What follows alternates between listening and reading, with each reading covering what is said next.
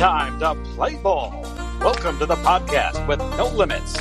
Whether it be sports, current events, or random thoughts, this is the place to step in and stay a while. Your host is a proud alumnus of Rio Hondo Prep, a former minor league baseball umpire, and a man with strong opinions. Welcome to the Get Home Safe podcast and your host, Matt Hersema.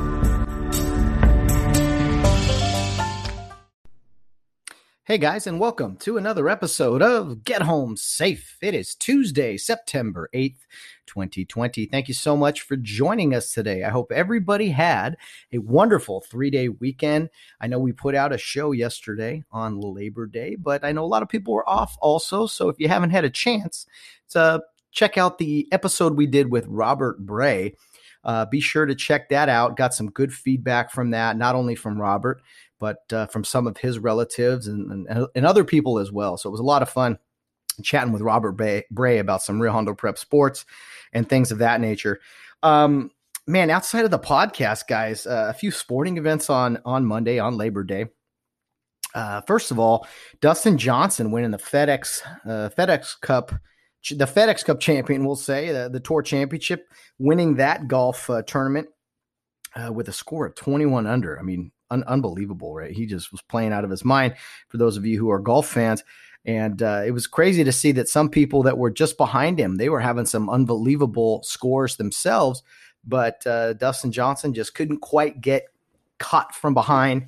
He led by five. I think uh, he ended up winning by three, somewhere in there, but uh, kind of uneventful, uneventful on Sunday, or excuse me, Monday, Labor Day for the the golf tournament there uh, in Atlanta. So congrats to Dustin Johnson. The other thing on Monday, guys, that Monday night football game, BYU and Navy, I was really looking forward to that. Uh, tried to get everything done I, I needed to get done throughout the day. And oh man, just kind of upsetting 55 to 3 byu came right out of the gate ready to go and navy really just never got anything going so tough tough way to start their home opener and it was very odd seeing some of the things that were on the field. I, I know there's been some college football uh, the, the, past week or so, Saturday and everything, but it was interesting to see that you know a lot of the referees they were using these handheld whistles. Uh, you could hear it off the bat. My at least my ear could. Some of the the whistles uh, sounded totally different because the referees are holding whistles in their hands and they're pushing a button. Uh, but anyway, the game was was not that interesting, so I paid attention to those types of things. Uh, Nate, no fans at Navy. That was upsetting. That was uh, disappointing to say the least. But I think the state of Maryland uh, w- was really kind of made that decision ultimately because I know a lot of the midshipmen uh, fans and uh, students there would have loved to be there watching that game. So kind of disappointing right out right out the gate. Just a, a BYU blowout and. Uh, hey, uh, at least we got to see some football, I guess. Two, two, two uh, universities that I think are, are very classy programs, uh, both of them. I mean, uh, the Naval Academy, of course, and then Brigham Young University, uh, classy programs, and uh, it was cool to see those names out there on the field Monday night. Even though it wasn't much of a game, but but we'll go from there. We'll see what happens. Uh, hopefully, some more good football coming up here uh, in the college ranks. We'll, we'll see some better competition. But you could definitely tell that there's been a lack of maybe practice, lack of tackling for sure. Uh, that's always kind of the case in most years, but now you throw in all these COVID restrictions. I'm sure we're going to see a lot more of that uh, lack of uh, positive play in some areas. Uh, let's see here. NFL starts Thursday. Uh, definitely going to be cool seeing that. It, it's it's here before you know we, we blinked, and all of a sudden, oh, it's NFL time. So that'll be interesting. But college football was kind of the story over the weekend, and I thought we'd have a better game Monday night. I really did. Uh, unfortunately, we did not. Uh, I mentioned the episode with Mr. Bray on Monday. Uh, some good feedback. One person who contacted us was his son in law, Edwin Ixta. And Edwin has contacted me a few different times regarding his podcast uh, or his uh, his episode on this podcast, I should say, but also some of the uh, just content suggestions and maybe some questions he's he's sent our way to me and Bill Barnes, of course, on Wednesdays. Uh, but he did text me saying that him and his wife, who is Mr. Bray's uh, daughter, enjoyed the podcast. And they enjoyed the, the podcast on Friday night with Valerie, my girlfriend. And he told me that I got to give Tiger King another chance because I was you know, ranting and raving and saying how stupid that show was, and I was mad at Val for trying to get me to watch it. But uh, fun, fun conversation with Val in our podcast on Friday. If you haven't had a chance to see that, but Edwin did say, uh, outside of the Tiger King thing, he said, "Hey, Valerie plays the bagpipes. I think it would be cool to have her play the bagpipes like like Servite does, and walk the Rio Hondo Prep team out, maybe playing the alma mater or something. And uh, I, think it's a good idea. Uh, I don't want to steal ideas from you know other schools and everything, but to uh, echo his point, I think Servite in doing that, it's one of the best uh, traditions I've seen in, in high school football where uh, a single bagpiper kind of marches the team out as they're kind of locked in arms and everything. Pretty cool stuff. Uh, yeah, Edwin, I don't know if we can make that happen or not, but I gotta, you know, have Val maybe maybe try to learn the uh, the alma mater, charge to keep I have here, uh, just just to be ready, just in case. So thank you for those comments, uh, especially the kind words about the the podcast episode on Monday with your father-in-law, Mr. Bray. It was a lot of fun catching up with him. Uh, we did hear from Will Tarico on the podcast, and he has a question regarding uh, the kind of the Joe West ejection. Uh, of the of the general manager in the stands, uh, the Nationals, Mike Rizzo. Um, I'm saving that one for Bill tomorrow because I want to have that discussion with Bill Barnes. He and I have both umpired, and yes, Will, we have both had to remove people uh, from games who are in the stands. And, he had a good question. Will was asking about kind of what's the, what are the guidelines? Is you know what do you ignore? What do you not? Uh, so we'll have that conversation tomorrow with Bill Barnes. And for those who wanted my thoughts on it today, well, you're going to have to wait uh, 24 hours or so. So, but that's the plan. Uh, Bill's got some good stories, and, and I have a few as well regarding uh, our treatment of, of fans or team personnel that are in the stands and uh, misbehaving and and uh, having to address them. So, uh, thank you for your question, Will. But we will get to that on Wednesday with Bill Barnes. Oh man, guys, you know I I was asked to go to the beach on Monday, uh, Labor Day, and I don't know if the beaches are open or what's what is what isn't. I, I really don't care.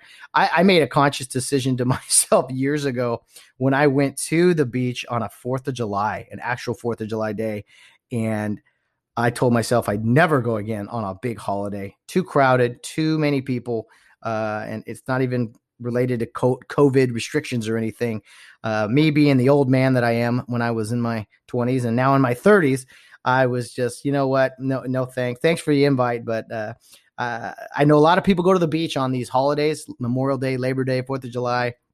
I know it's fun, but oh, just too many people for me. So so I I declined and I stayed home and got a few things done and uh, got the podcast ready, did some interviews, and was looking forward to that football game uh, that that really never happened. So thanks again for the invite. You know who you are, who invited me out there, but uh, no, I, I, I declined. I do not think you will find me at a beach anytime soon uh, during a major holiday. It's just there's too many people with that idea and uh, like I said, I'm an old man already, and and yeah, no, thank you, no, thank you.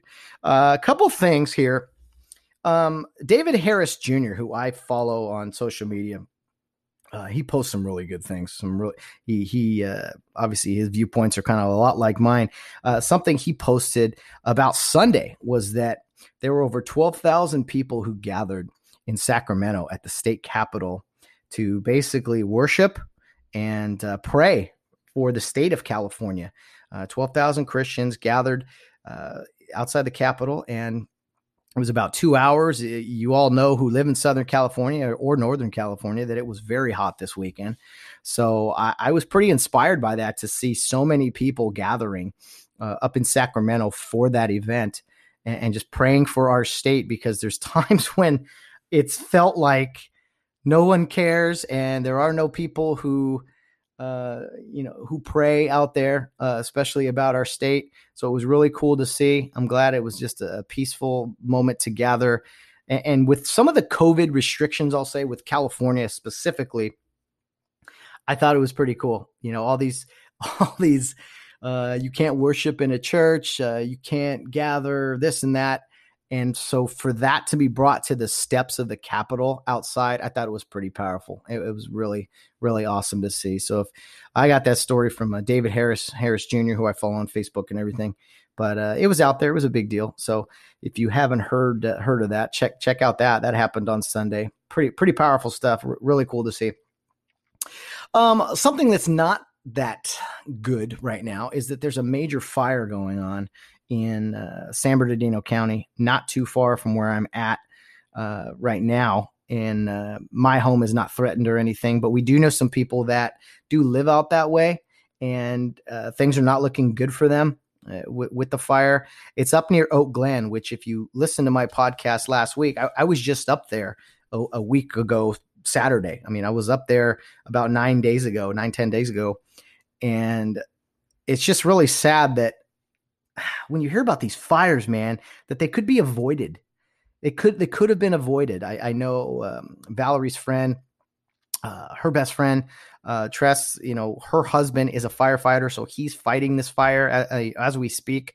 And, and so it's just sad to see that people like them could potentially be in harm's way could lose their home even if things go really bad. So we're praying uh, that that doesn't happen. But uh, God bless all the firefighters out there, man. It's uh, you guys when you guys got to work, you got to work, and it's it's just crazy. Hope hope you all stay safe out there. Uh, apparently, this fire started. I'm not lying, guys. With a gender reveal party. Okay, have you guys seen these these gender reveals on the internet? These oh let me hit a golf ball and if it explodes pink it's a girl. If it explodes blue it's a boy. So everyone's trying to be all clever and creative just a social media fad we're in of course. Look at i've never been a parent. I've never i've never experienced this all right? But i think these gender reveals are getting a little carried away. The fact that this gender reveal that started this fire apparently um, it, it started by a smoke generating pyrotechnic device for a gender reveal party on September 5th in El Dorado Ranch Park in Yucaipa. Okay, if you're bringing in pyrotechnic smoke generating machines for your gender reveal, okay, you're getting a little carried away here. Especially when that accident breaks out, and it's a now a fire that's destroyed over 7,000 acres. I've heard over over 8,000 acres in some cases. So we'll see if these people get are held responsible for some of the damage and the lives that they ended up destroying. And I know it's ironic because you're you're excited about a new life coming into this world, but uh, it's a smoke generating pyrotechnic machine that was really necessary for a gender reveal? Just buy some balloons, man. Just buy some balloons. I saw a, few people, they did a, a golf swing, a baseball swing. I don't know. Uh, cut cake with pink frosting or blue frosting. We need we need to put smoke machines and all this stuff now. Ah, oh, it's unbelievable. Again, I've never been a parent, so I I'm trying not to no, no, I, I could speak because I'm sure there's a lot of people, a lot of homes that that could potentially be destroyed who may or may not be parents. Anyway, that's a a party gone wrong for sure. I'm sure it was just a mistake, but uh, unfortunately, it doesn't sound like uh, there was a lot of common sense going into this gender reveal party, and, and unfortunately, it's it's ruining some lives. Um, but anyway, thoughts and prayers to everyone out there fighting the fires, trying to avoid the fires. Uh, it, it's just very sad that this is something that could have been avoided, and, and unfortunately, uh, it's uh, it's not. It's not a good situation. We get enough fires here in California, and it's just one thing after another. I mean, I, I'm curious if these people who did this gender reveal, if they've ever lived in California before, or if they're just blind to the fact that, uh, you know, there could be some potential risks here with the heat and the winds and how dry everything is. Probably not a good idea to have a smoke machine or whatever you end up doing. Oh, anyway, thoughts and prayers again, everyone out there. This is that's that's unbelievable. Just when you think we've seen it all in 2020, no, no, no. Stay tuned. We just started a new month. We got four more months of this year, so uh, stay on your toes, guys. That's all I'm to say. Stay on your toes out there. Some positive news I heard uh, on Sunday, excuse me, Monday night, was that two Rio Hondo prep alums, Javier Rodriguez and Zach Stiver, are starting up a podcast. They started up uh, some of their social media platforms, And I love the name of their podcast. I absolutely love it. No episodes yet, but they're starting to promote it and get it going. These are two guys, again, Rio Hondo prep alums. They, I believe, live together. I could be wrong about that, but they are uh, good buddies, good friends. They have apparently some different viewpoints on some like political issues and everything. Uh, so their name of their podcast is the Progressive and Conservative Podcast. And yes, when it's shortened and the handle of it is the Pro and Con Pod. I thought that was one of the best titles I've ever heard of. Play, making a play on the words, uh, you know, pro and con and the progressive and conservative. I think that is phenomenal. And it's a great idea for two young men who maybe have different different opinions, uh, but are good friends to either vent on the podcast or maybe argue. I don't know exactly what they have in mind for that, but I'm looking forward to seeing uh, a few episodes, listening to a few episodes and seeing it grow. I think it's a spectacular idea. Zach Stiver, he was on the podcast not too long ago, a few, few weeks back. Um, just uh, two really good guys there, Javier Rodriguez and Zach Stiver. Very, very much looking forward to listening to that podcast here coming up. So something to be excited about, guys, for for you out there who know those guys. And uh, man, I applaud both of you. Great idea, and I think uh, it's going to really take off when you guys get going here. So, congrats to Javier and Zach. Okay, enough of my rambling today. Let's talk about our guest on the program today. Uh, Ed Hart runs a podcast himself, uh, but Ed Hart also is the former general manager of the Fullerton Flyers. I actually got my start in sports working for Ed Hart. Um, he, I was a senior at Fullerton. I needed a an internship, and I went to the Fullerton Flyers looking to do anything, to do anything really, anything sports related. My major was communications, specifically public relations. I wasn't sure what I needed to do with an internship, but I went to Ed Hart and uh, I, I, remember he I handed him my resume. He, he kind of pushed it aside, pushed it aside, and he said, uh, "I'm not a big resume guy. Let's just have a conversation." And it was there that kind of the friendship started. It started out as a, an employee employer uh, relationship, where I was I was just an intern getting some hours for my classes at Fullerton and everything. But a, a great experience for me. I got to help with the Fullerton Flyers, which was an independent professional baseball team in, uh, in obviously Southern California, uh, from the Golden Baseball League, independent league that uh, was stuck around a few years. But it was there that I, I started my my work uh, journey in working in a press box, running the scoreboards, getting the umpires' names before games, uh, running stats, doing kind of whatever was needed behind the scenes, really of uh, a, sports team, a college or pro sports team. So from there, I went on to other things. I worked at Cal State Fullerton a little bit in their athletics. I worked for the Rancho Cucamonga Quakes, um, the Big West Conference, Fox Studios. I've done all these different things uh, that i am really proud of. But getting my start with Ed Hart and the Fullerton Flyers was something I'll never forget. And he's he's a very gracious guy. He's extremely humble. Uh, he runs a podcast called From the Heart and Ed is also a family business educator and consultant. He currently works at Cal State Fullerton in their uh, in their business side of things, their business school. Uh, he also teaches uh, at a UC uh, Riverside. He teaches a sports leadership kind of course. Uh, so we'll talk about all that. We'll get into all that during our conversation. But a lot of fun topics with Ed Hart. He loves USC football. He loves Cal State Fullerton baseball. He loves the Los Angeles Dodgers. He loves people. He loves talking to people, having conversations. Um, his podcast is is you know it's in the title there from the heart and it really just talking to people he talks to uh, people that are leaders in the community that have done well for themselves in business. He talked to the Lynsi Snyder, who who was in charge of, or who owns In and Out. He talked to Ben Malcolmson, who was a walk on at USC and now is a right hand man of uh, Pete Carroll. He talked to uh, Nicole Simpson, Nicole Simpson, uh, excuse me, Nicole Brown, who was um, no, no, no, I'm sorry.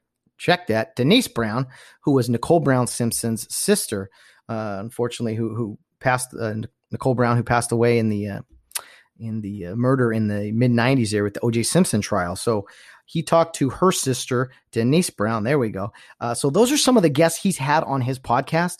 So I wanted him to tell us about his podcast, but also just talk about the different experiences he's had because ultimately, Ed, like I said, loves people. He's got a big heart himself, no pun intended there, or maybe a little.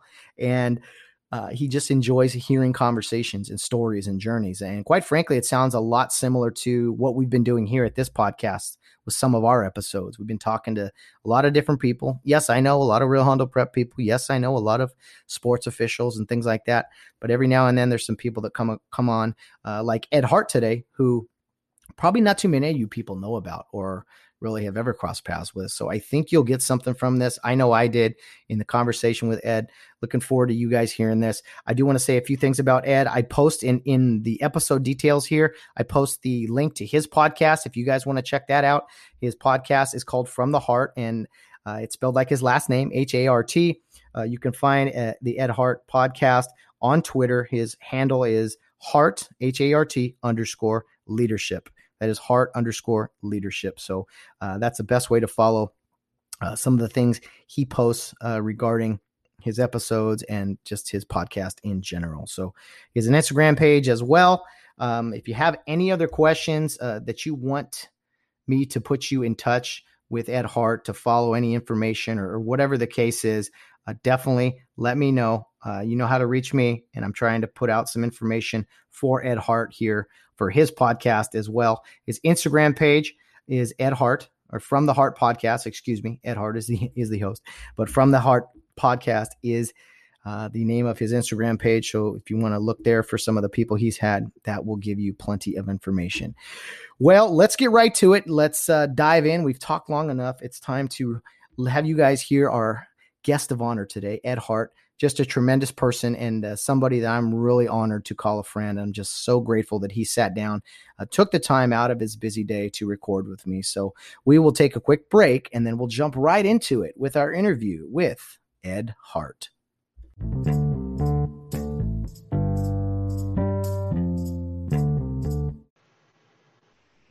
Okay, joining us today is Ed Hart. Ed Hart is a fellow podcaster. He runs a podcast called From the Heart. We'll talk about that today. Uh, he is one of my first, we'll say, bosses back from uh, 2007 when I was an intern at Cal State Fullerton, looking for a looking for an internship for the summer. And at the time, Mr. Ed Hart was the general manager of the Fullerton Flyers, also known as the Orange County Flyers. Uh, in the Golden Baseball League, and he uh, brought me on board. We'll also talk about that.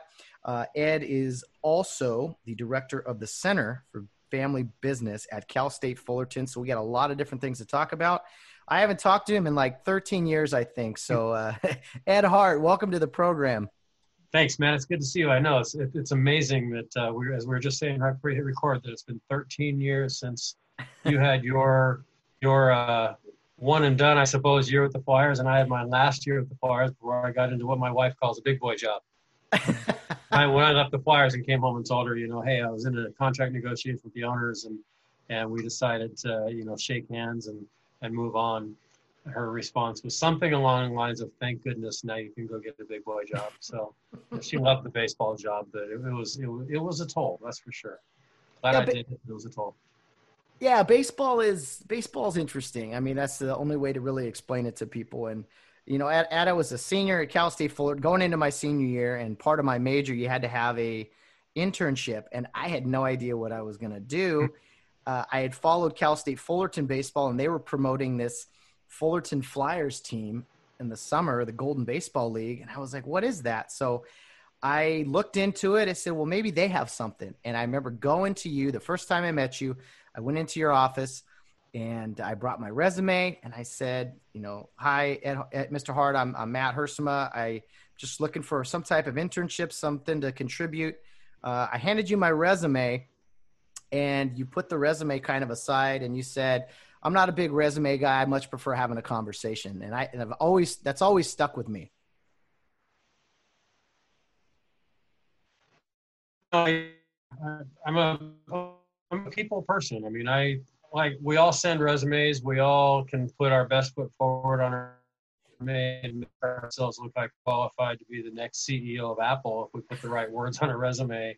and uh, ultimately, we can tell more in a conversation with someone in five minutes about a person than anything else. And that's that's how I felt with you. The first thing you did right was you called me Mr. Hart. Not that it's an ego thing, but um, you know, the the generation behind us have kind of lost. The, I, I'm not going to say they lost the respect by any stretch, but I think my generation is at fault because we started letting our kids call our friends by their first names. And so even to this day, when someone refers to someone as Mr. or Mrs., I think that's a tremendous amount of respect shown. And yeah, I mean, I, I'd much rather just say, you'd be surprised actually how few people walked into my office and did what you did. And even to this day, I've been at Cal State Fullerton now for nine years. And um, when a student walks in and, and, and hands me their resume, I, I, still do the same thing. It's like, I'll look at this later, but have a seat if I have time.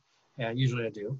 And um, let's just chat mm-hmm. is ultimately how you how you can have a conversation and how you can dialogue with someone says a lot more about you than you know, see on paper. Yeah, yeah, I, I, totally agree with you there. And uh, you know, in, in today's world with technology and everything, is kind of the new piece of paper where people can look good online uh, but ultimately, we're, we're losing that face to face conversations we have with people and those impressions we make where uh, you can really read people, like you were saying. So I, I, was incredibly grateful that it worked out that day. You brought me on board. I don't think uh, we knew what I was going to be doing that summer with the team, but uh, we found a few odd jobs running the scoreboard and uh, just assisting guys in the press box and stuff.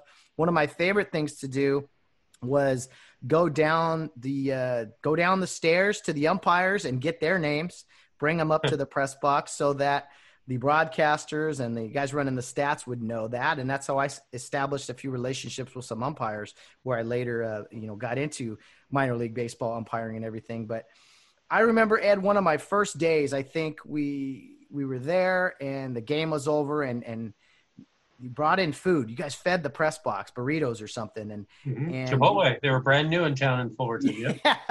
I can remember because that's that's who we use a lot.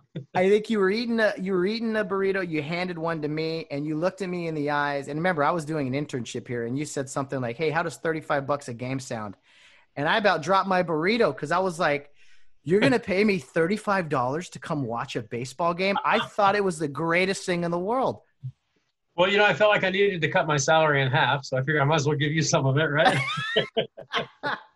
yeah, no, I, I still, I I, that, that's funny, and I, I, I don't remember that, but I do remember one morning laying in bed next to my wife, and and I started giggling, and she goes, "What are you laughing at?" And I said, "I'm about to put on shorts, a baseball cap, a golf shirt, and some tennis shoes, and go to the ballpark, and they're to pay me." Yeah. yeah, but they're not going to pay you much. I go, well, no, but I'm still going to be getting a paycheck for going and doing what a lot of people would pay to do. So yeah, it's no, you worked hard and you deserved it. And it's funny because if you'd have asked me, you know, what was Matt's job when he was with the Flyers that season, I knew you were in the press box a lot, but we all wore so many hats. And I remember you dragging the field. I remember you going down and getting the umpire names. I remember you coordinating our script. I remember you running the scoreboard. I think you were even the official scorekeeper for a time, if not the whole season. I just I remember anywhere there were certain people, and you were one of those that whenever there was something that needed to be done, I knew I could rely on you. And more often than not, you saw the need before I did, and it was already handled. So kudos to you for that. So I really, uh, my only regret is that we only had that one season together because it was yeah. your one season and my last season. Mm-hmm. Yeah, it, it was a fun time. It was my introduction into uh, sports kind of behind the scenes and the operations and how things worked. And I knew I always kind of wanted to participate in some some way in helping in the press box or uh, just kind of learning things. And, and, you were very helpful in that regard. You, you you showed me a lot of different things, and it was fun learning. Again, wearing a lot of different hats and uh, in professional baseball at the time, and and Ed, let's go back a few years before that. How did you get involved as the general manager of the Fullerton Flyers? Was there a, uh, how does one become that from for a league, the Golden League, that wasn't really in existence? Well, there's a there's a short, medium, and a long version, and I won't bore your listeners with the long version, but I'll give a little bit more than the short version. Uh, and you're going to laugh when I start this story because it's going to sound like I'm going into the long the long version of it. When I was 18 and, and a student at Fullerton High School, uh, group in Fullerton, by the way, um, I, uh, I had an advanced comp class where our teacher asked us to write an essay, and she entitled it "My Life at Age 40."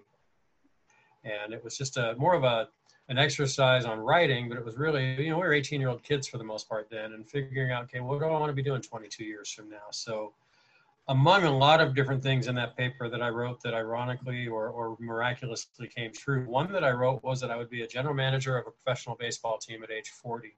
Now, in 1982, when that took place, you know, my my vision was Dodgers or Angels because I didn't even think about minor league baseball then. I don't know what minor league teams even existed in Southern California in 1982. I know the ones we have now didn't. Um, so in my mind, I'm thinking Dodgers or Angels, and preferably Dodgers because I am a huge Dodger fan then and now. Um, anyway, fast forward, uh, I turned 40 in 2004. And later that year, I was in a job. Well, for several years, I was in a job at that time selling point of sale systems for stadiums and arenas. Uh, the, the, basically the in- inventory software on the back of the house and the cash register on the front of the house. And venues like Staples Center and Wrigley Field and Dodger Stadium and you know 50 other venues around North America had our system, and some still do, and the system that I sold way back when. But I met uh, in 2004. I met a guy by the name of Alan Day. Alan ran a, a food and beverage company up in the central part of California, and Alan was running, uh, had been asked to provide food and beverage services for this new startup Golden Baseball League that you alluded to earlier. And Alan called me one day when I was working with this company, Quest, this point of sale company, and said, "Hey, would your would your point of sale system work in a multi-team league where it's all owned by the same league?" And I said, "Yeah, it definitely will." So, fast forward to I did a demo up in Pleasanton, California, where the league offices were at the time, and uh, met with guys like uh, Amit Patel, who's now an exec with I think with Buffalo Wild Wings, and uh, um, a lot of other guys whose names are escaping me right now, but one guy in particular, Dave Kaval. Dave is now the president of the Oakland A's, as you probably know. But uh, Dave was one of the founders with Amit of the Golden League, and I met with them and did the demo and showed them, you know, about the point of sale system. And about a month later, after they decided they weren't going to buy our system, um, their assistant general manager, who worked for me for one year, uh, his name's Nick Barkley. Nick's still in minor league baseball Nick reached out to me and asked if I knew anybody, his words, do you know anybody in Orange County that might be interested in running the minor league baseball team here in Fullerton? Our guy um, had to leave. You know, we hadn't even announced, they hadn't announced the team name or the logo or anything yet. this was December actually of 2004. So after, you know, about five seconds of, of trying to think of who I knew, I said, well, I know one guy.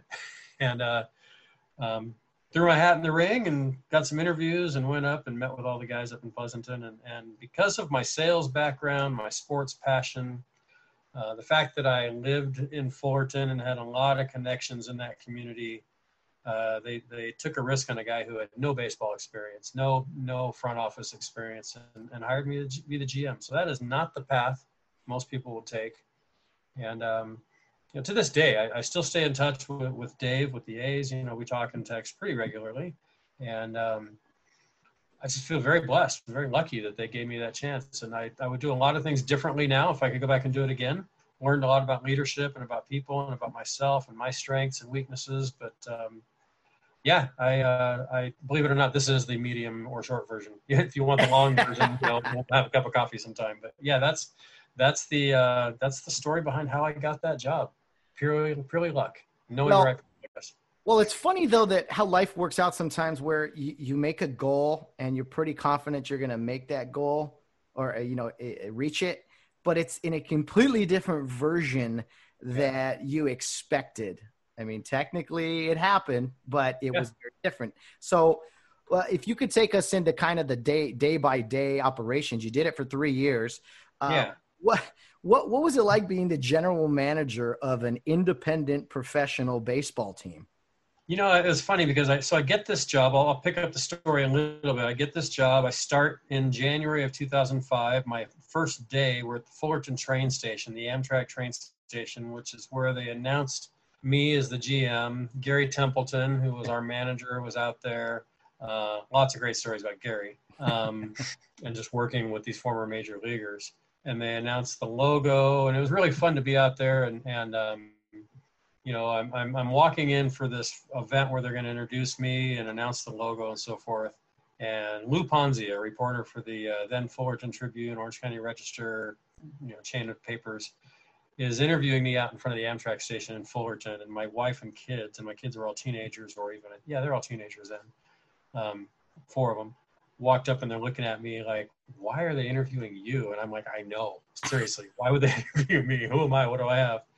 But uh, no, the, the day in life, I, I remember asking Nick, that G- assistant GM I mentioned earlier, um, as we were in the office, I'm probably two, three months in, you know, I think I started the job late January. The season started in May, June, probably March. I'm just having one of these panic attack moments in my office, that same office where you walked in that day and we had that first conversation. And um, I'm on Nick, I have no idea what I'm doing. I mean, I know right now I'm selling sponsorships and I'm sampling hot dogs and talking to vendors and talking to the guys at Cal State Fullerton about our contract with the stadium there and all these other little things. But come game day when the season starts, what do I do? What's my job? You know, I know Nick what your job is, and I know what Brian's job is in ticket sales, and I know what everybody else does. Um, he said your job is just make sure everybody else has what they need, that the fans are happy, that the team has what they need, that the you know just oversee, oversee, and make sure everybody just you know basically talk to people. It's like, gee, a job where I get to just walk around watching baseball and talking to people. Why didn't I do this earlier? and, uh, so yeah, a lot of it was just you know it was it was fun. I mean, I like I said earlier, I would do a lot of things differently if I could do it over again. I know that I didn't, uh, you know, do. I wasn't I wasn't going to be executive executive of the year by any stretch on any of the three years I was there, but I don't think many other people had as much passion and, and, and drive and heart for what I was doing as I did because I just I loved working with everybody. The fans would come in at whatever time the gates opened till the time they left and you know eating burritos in the press box with you and the other guys going down to the dugout during the game and hanging out with these guys and and uh, meeting amazing people and, and hearing tremendous baseball stories. You know, I'm a baseball nerd like you, and I'm, I'm holding a baseball in my hand as we're talking right now, and I usually do and it's not because I'm talking to you. It's just this is what I do, and so um, yeah, it was just it was just it was hard. It was a lot of long hours. It was um, a lot of stress, a lot of what the heck am I doing here? But at the end of the day, you know, when those gates open and there was a ball game, I got to watch baseball for a living and and uh, you know entertain people, which is uh, part of my personality, I guess you could say. Well, it, it, was definitely a unique experience. I had been to Rancho Cucamonga Quakes games before. I had seen kind of what that was like. The Golden Baseball League was very different. It was independent professional baseball, meaning there's no affiliation with a major league team like the Quakes or the A ball of the Dodgers. And at the time, I think they were the Angels. Uh, right. But so there's no affiliation. And so you're dealing with guys that have either been in the minor leagues and were released or guys that are just looking for any opportunity off the bat. So uh, as far as independent league players, it's a unique experience. Uh, later, later on, down ten years after I worked there, I ended up umpiring in the American Association, which is a pretty well-known uh, independent league. But it was the first time I saw independent league baseball in, in 07 and in the year of 07. And, but ultimately, Ed, you can call it whatever you want. It's still professional baseball. Yeah. You know, I, I don't like the term semi-pro because I don't quite know what that means. It's professional. It's professional baseball. We paid the guys. I mean, yeah, our our average salary was like eight hundred dollars a month for a player. But you know, these are guys who are not doing it for the money. Um, like you said, these are guys who either were overlooked in the draft, never got picked up, and you got a lot of guys that are really talented that just got overlooked because maybe they played, you know, in the shadow of a superstar at a mid-level college, or maybe they just weren't a star at D1. You know, they played for Cal State Fullerton or USC or LSU or one of these schools that had a tremendous baseball program, and maybe this was the guy that just was, you know, didn't come into his own until after college uh, as you mentioned, we had a lot of guys that were injured in minor league baseball. Um, two of my favorite, I mean, for me to sit here and go, okay, who are my favorite players would be unfair because I, I, I still to this day think of them as my sons. Um, Dave Bacani, who played at Cal State Fullerton, went on to be a Golden Spikes Award winner at Cal State Fullerton, which is one of the top amateur, if not the top amateur baseball player or college baseball player of the year. Went on and played in the minor leagues, moved his way up, I believe, as high as AAA, second baseman. Brett Levere, similar story, moved his way up as a shortstop in, in minor leagues and then eventually was released. Brett and Dave came and eventually played for us. And for my money, and I've watched a lot of baseball in my life to this day, um, there aren't a whole lot of second base shortstop double play combos like Bacani and Levere that I've ever seen. And this was independent minor league baseball. And to your point, Matt, this is, we always tell people somewhere between single and double A You know, if a guy was bought from our team, he'd end up in single A and move up quickly. We had mm-hmm. a couple of guys that moved all the way to the big leagues pretty quickly from us. Uh, and then the third level of guys that came out were the Rickey Hendersons and the Paul Abbotts and the Jose Cansecos and the Mark Priors, who were hopefully just trying to work their way back up. And uh, I don't know if any that, that did. I know in independent ball, people, at Rich Hill's an example of a guy who played independent ball on the East Coast and made it back up. He may have played in the American Association. I know he played with Long Island and others back east, but um, yeah, it's it's it's a and it's and it's again it's entertainment, but for these ball players, it's a chance to prove themselves or to work their way back. They're not like I said, they're not doing it for the money, so they're doing it for for that opportunity. Yeah, it was uh, it was something very different. Uh, again, attendance it wasn't yeah. always that great. Uh, you know, there's a lot of options in Southern California, especially Orange County. Yeah. As, as far as things to do, uh, people love college baseball. They go to those games. Uh, yeah, Dave Bacani, one of my one of my first guys I, I really enjoyed watching when he was in college. Uh, but but anyway, yeah, there there were some other contacts there uh, with the Flyers, the people that have either continued to excel or or really took off from there. I mean, Jordan Moore was the uh, radio guy or the internet radio broadcasting guy for the Flyers at the time. Uh, you know, now he is the basketball play-by-play play guy for USC, and he's also the sideline reporter for USC football. So it's cool to see that Jordan was a guy uh, working as for the Flyers, one of his early jobs, and then now he's he's working big time over at USC. You know, Jordan's story is similar to you. He in 2005 he had graduated from USC, contacted me um, via email, also sent me a, a, a demo reel because he had done some broadcasting for USC Radio when he was a student there, and um, just same type of thing, you know, just hey, what can I do? And and so my response back was, look, I don't have a budget for radio, but I'll tell you what, if you can come in and work sponsorship sales and you can earn enough sponsorships to cover your salary and to cover any costs we have for radio, the job's yours. So he did. He jumped in at the end of 2005 after our first season, worked that whole off season in sponsorship sales. Uh, we brokered a deal with a little internet radio company and a small, very low broadband radio station in Fullerton. And it was enough that we could say we had a radio deal and put it on all of our information, on all of our, you know, marketing materials and so forth. And it was enough that anybody that had internet could listen to us anywhere, which really I think the the beneficiaries of that were the parents of the players. You know, kids on our team from all over the country whose parents live in, you know, wherever aren't going to travel to Fullerton to necessarily to watch their son play independent minor league baseball, but knowing that they could log onto the web and listen to their son pitch or, or play was pretty cool. Yeah, and yeah, I think one of the things, Matt, that I'm most proud of in that job, and I know that's not what you're asking, but you mentioned Jordan, so I have to I have to go there. Mm-hmm. Is about, and I, I I used to have the number precisely, but it's changed. 26 to 28 people who worked for me in the three years that I ran the team. It was their first job in sports, so we hired a lot of interns and a lot of right out of college, like yourself and yeah. Jordan and others. 26 to 28 have got went on to um, jobs in, in major professional sports. You know, I, I look at Jordan as one of those. Obviously, oh, yeah. I would think that doing what he's doing at USC is considered major.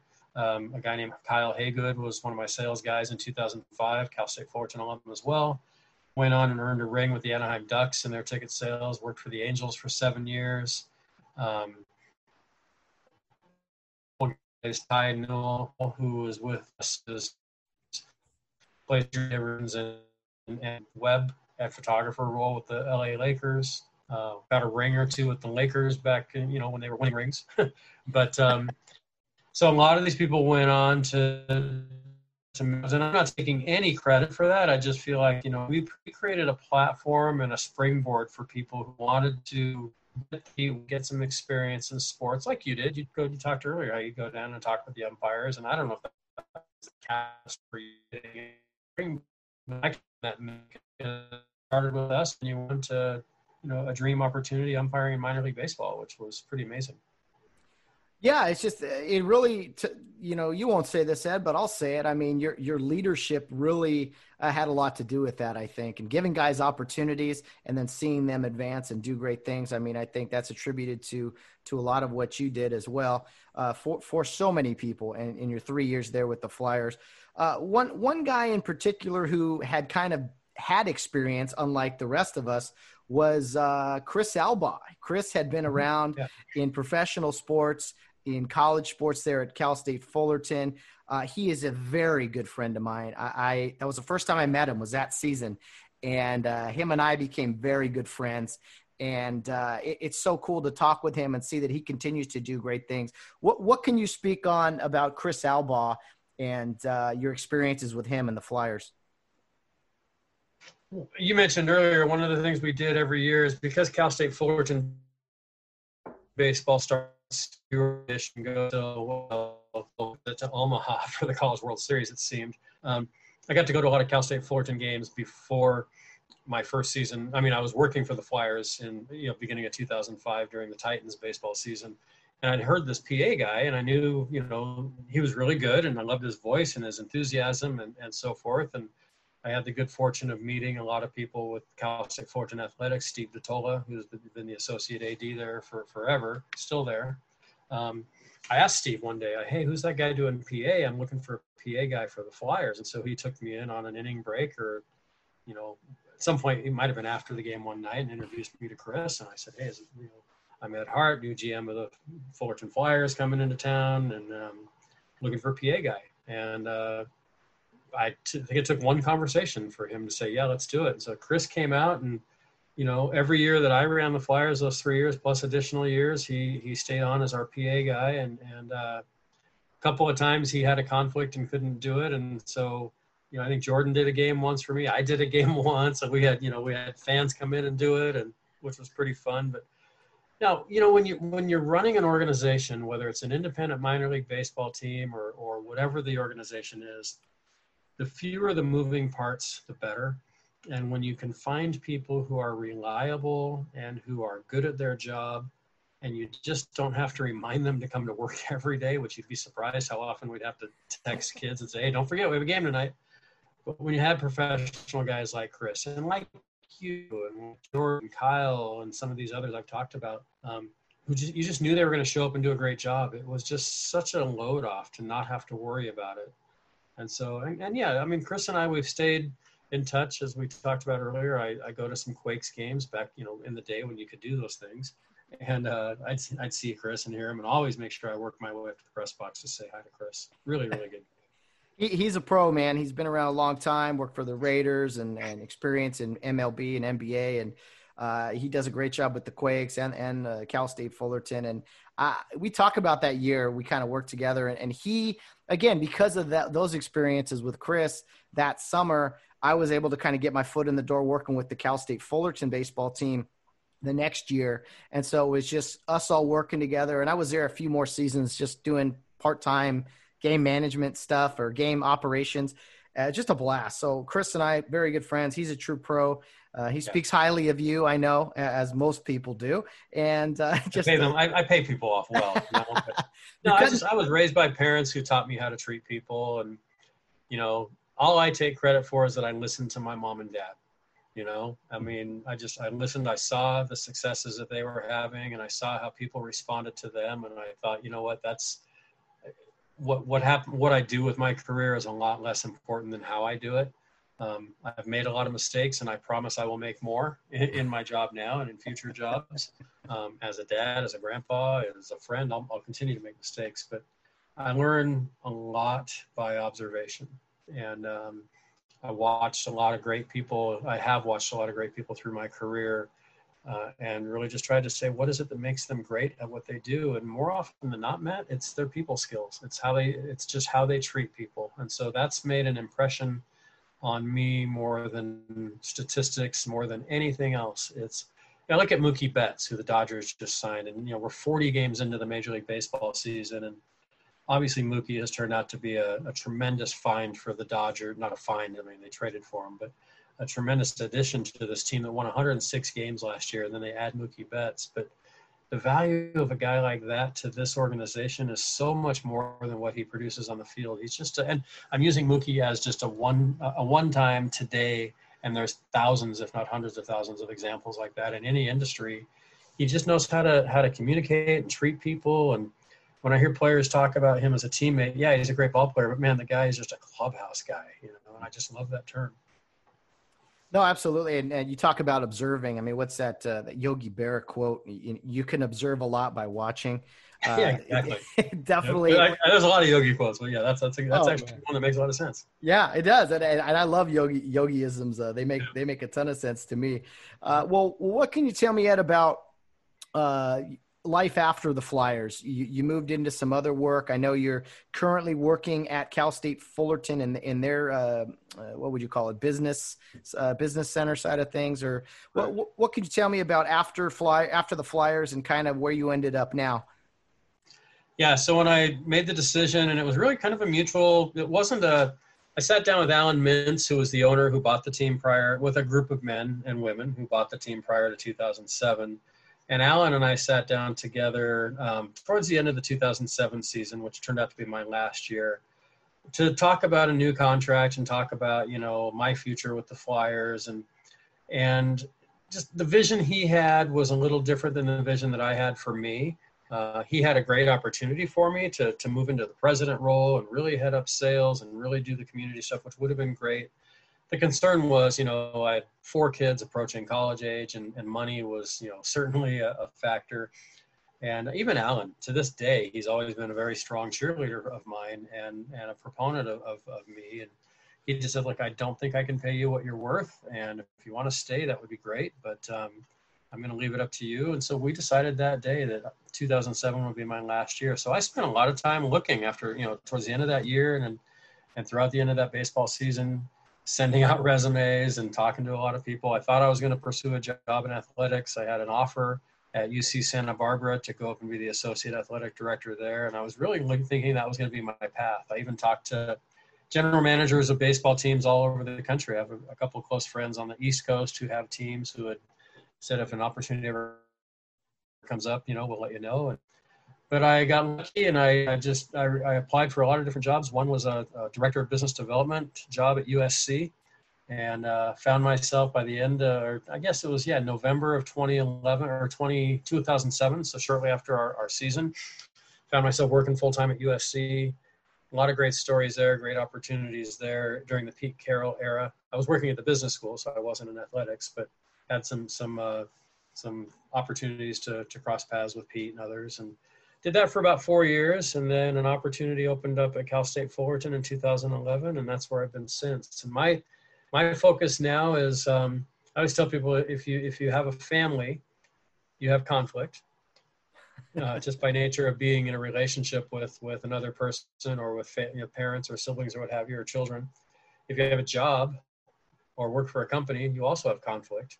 Well put those two together and imagine the conflict working in a family business. And I've worked for two or three family businesses in the past. So I make a living, Matt, now working with family owned companies who are, um, you know, some that you have heard of that, you know, companies that are family owned like In-N-Out Burger, Los Angeles Lakers, Nord, these aren't clients, but these are just to give you an idea of family companies, you know, Nordstrom, Walmart, uh, Jack Daniels, Bush Beans, you know, Enterprise Rent a Car, just to name you.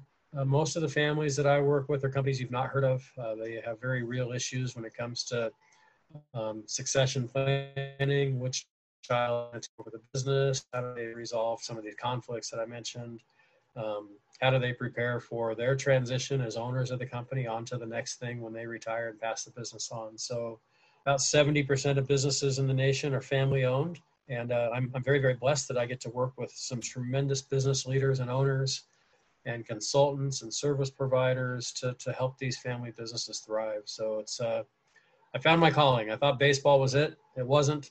I thought uh, staying at USC the rest of my life was going to be it, and it wasn't. And I don't know if staying at Cal State Fullerton the rest of my life is it either, but I do know that what is is that I will continue to work with family companies because this is what I really love doing. Well, that's pretty uh, fantastic stuff. Uh, hearing just kind of the transition and like finding it's just funny how things work out sometimes. That that's what I'll say. And Yeah. uh, I, I know you're a big USC football fan. You you grew Sure. up, yeah, you grew up in Fullerton. You're a Cal State Fullerton baseball fan. I got to say, so it's got to be cool in some way to kind of ha- over the course of your career to have been a part of both of those universities that Yeah. uh, you've been a fan of. I mean, right? It's it's got to be just a thrill. Well, I went to school for a while. I graduated from Pepperdine, but before I Mm-hmm. transferred to Pepperdine to finish my graduate or my undergraduate degree, I I did some time at USC. So I felt like I needed to go work at USC so they could pay me back all the money I gave them when I was a student. no, I you know my dad uh, did his master's at SC. My sister went to USC. Um, I was a little conflicted growing up because my dad taught in an executive education program at UCLA um, during the uh, you know during and shortly after the John Wooden era era when I was a really little guy. And uh, so I grew up with John Robinson as the football coach at USC and John Wooden as the basketball coach at US at UCLA as my examples of coaches. And I've, I've always paid close attention to, to how people coach, having played sports my whole life and watched sports. Um, so I was one of those rare hybrid, I guess you could say. Um, I loved USC football. I loved UCLA basketball, and my brother played baseball at Cal State Fullerton. So I, I had, I just, I'm, I'm just a front runner. I pick the schools that are best and, and just root for them. And you know, I'm still that way. People say, "Why you a Dodger fan?" Because they were always good. You know, uh, you know, why not an Angel fan when you could see Angel Stadium literally from your bedroom? Because they weren't any good. You know, what else do you need to know? They, they weren't good. And you know, I like I like having postseason. I like rooting for a team to win. I mean, if you're going to root for a team, why not root for a team that's winning? So that's how I looked at it. That that's hilarious, and I and I love though I love the fact that it's still local teams because you see that sometimes with people Sure. rooting for teams from far away and everything. So, well, well, take me through each of those if you could. Ed, uh, USC football. I don't mean to break your heart, but it's you know it's Saturday, Labor Day weekend. This this should be USC football time. Uh, it's not getting played. I mean, uh, how how upsetting is it to see that the Pac-12 is not going to play football at least right now? You know, it's um, gosh, man, if you'd have asked me that question in March or April, I'd have been devastated. I'd have been going, no way, Cal, they can't be canceling Cal or you know college football, or they can't be postponing or playing you know sports in front of no fans. None of us en- envisioned that, you know, um, just even six months ago. Because and again, I, I know you know the sports guy in me. Yeah, I'm, I'm I'm I would love to be. You know, my dad's 93 years old and still you know thank God he's still alive and healthy. And he's actually coming over tonight to watch the Dodger game here at our house. But, um, you know, I would be in his house probably today watching college football. We'd be barbecuing or sending out for, for food. And, and uh, you know, between games, we'd jump in the pool and then come back and dry off and, and watch more sports. And nobody misses USC football like I do. I just, I love the pageantry, the color. I love the, you know whether the team's really really good or, or struggling like they have over the last few years it's just you know i grew up as a kid walking down the street to my neighbor's house on new year's day and it just seemed like it was always usc versus ohio state or usc versus michigan in the rose bowl so always an sc fan um, you know going to school at usc I, I had classes with rodney peete and a couple other guys that played on the team and didn't get to know those guys because i knew who they were but there's no way they would ever know who i am but um, yeah, just really just uh, one of the guys that was on my board of the Flyers, Vic Rodriguez, name you may remember. Vic um, and I and Jordan and a few others had our, our Trojan Tailgate Club. We did USC football games on Saturdays during, you know, the Flyer season would end, and, and usually our Flyer season last week of the season would overlap for the with the first week of fo- college football. And then after that, we would just pick up and every Saturday, instead of going to the ballpark for baseball, we'd go out to the Coliseum for, for USC football. So just, yeah, always been a Trojan fan through and through. Um, just, yeah, so many great memories with my dad and even memories we're building now, but just love being out at the Coliseum. And, and um, it's hard for me to pinpoint why I love USC so much other than just it's been just ingrained in my childhood just like being a dodger fan has i guess Well, I think USC football has one of the best traditions around, specifically, just like you said, the pageantry, the bands, the the whole concept of the Trojans and a Coliseum. Song, you can't not say the song girls. The song, yeah, there you go, song girls, yeah, absolutely, uh, best in the business. Well, and all these other, you know, the, the SEC, the Big Twelve, they all got nice traditions, and I, I, will say their fan they care so much about their football down there. But SC has a great tradition, and what would you say, Ed, has been the biggest? Uh, the, the why USC football has struggled so much the, uh, in recent years. I know with a lot of fans, they're like, "Well, you need to be in the national championship game," and it's like, wait a minute. I mean, to me, if you're going to Rose Bowls, that's pretty that's pretty successful year. Uh, but unfortunately, the USC program has gone backwards a little bit. I think in recent years. Uh, what What are your thoughts on, on, what it's been like the past few years uh, being a USC Trojan fan? I think part of it you, you touched on it. I mean, when when you have a successful program and then you know and by success you know fans see championships they see heisman, heisman trophies they see you know i think to to at, at this moment there's 50 something usc alums playing in the nfl i don't know if that number is right but i'd heard that number recently from a friend of mine who, who works in the nfl and um, so i think we get used to winning. We're never you're never going to continue to win championships unless you're the new york yankees in the 50s that just win every year or the celtics of you know yesteryear. Um, so I think success is relative, number one. So a lot of teams would probably still to this day love to have that eight and three USC team that we had a couple years ago.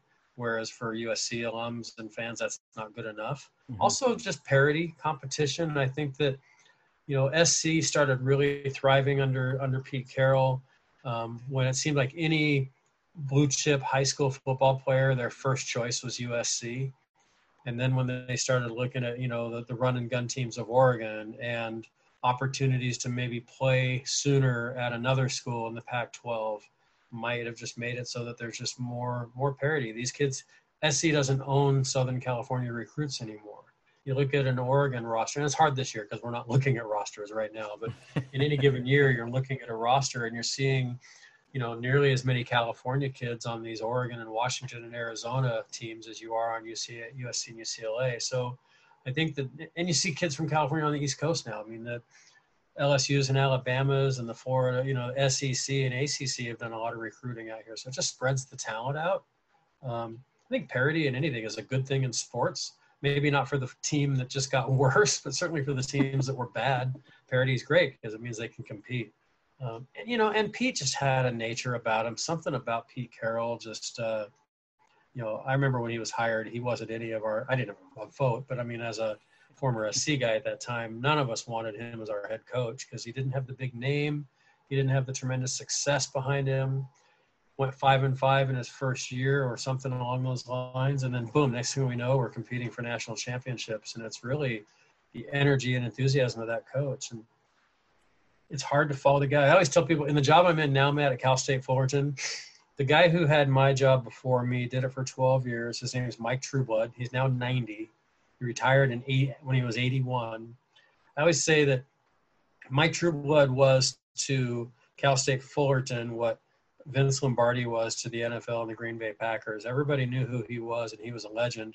And then some guy that nobody can remember came along after. Well, I'm that some guy. You know, I'm that guy now in my current job that maybe someday they'll say, oh yeah, Ed Hart, he's the guy that followed Mike Trueblood at Cal State Fullerton. I think a lot of guys have tried to replace Pete, and now everybody looks at Pete as the benchmark. Let's do it his way, and nobody's going to. Um, you know, you, you can't compare. You know, I always laugh at the argument, who's the greatest baseball team of all time? Well, I don't know. I mean, the Mariners, they won 116 games one year. Yeah, they didn't win the World Series. Maybe it's the 0-2 Angels who didn't win their division but won it by winning the wild card and getting there. I mean, there's just no way of saying who the best is, yet we all compare to the best. So it's hard. I'd love to see SC being more competitive, and who knows, maybe 2020 would have been the year. We'll never know. But um, they're competing, and they're they're it, it's still entertaining, and I love it either way. I'd rather win, but they're still they're still fun to watch. yeah, they absolutely are. I mean, it's a great program, and I think when they were really uh, riding high, they were getting players from all over the country. I mean, guys from New Jersey and Texas and Colorado and Florida. They were getting the best players from all of those states also. And now were seeing, I mean, the top two quarterbacks in California, they're going to Alabama and Clemson. I mean, it's just kind of how things are now. And I, I think it's a vicious circle. I think yeah. it'll come back around eventually. Um, but college yeah. football, man, it's it's it's a blast. I'm glad that at least we're seeing some of it this year already.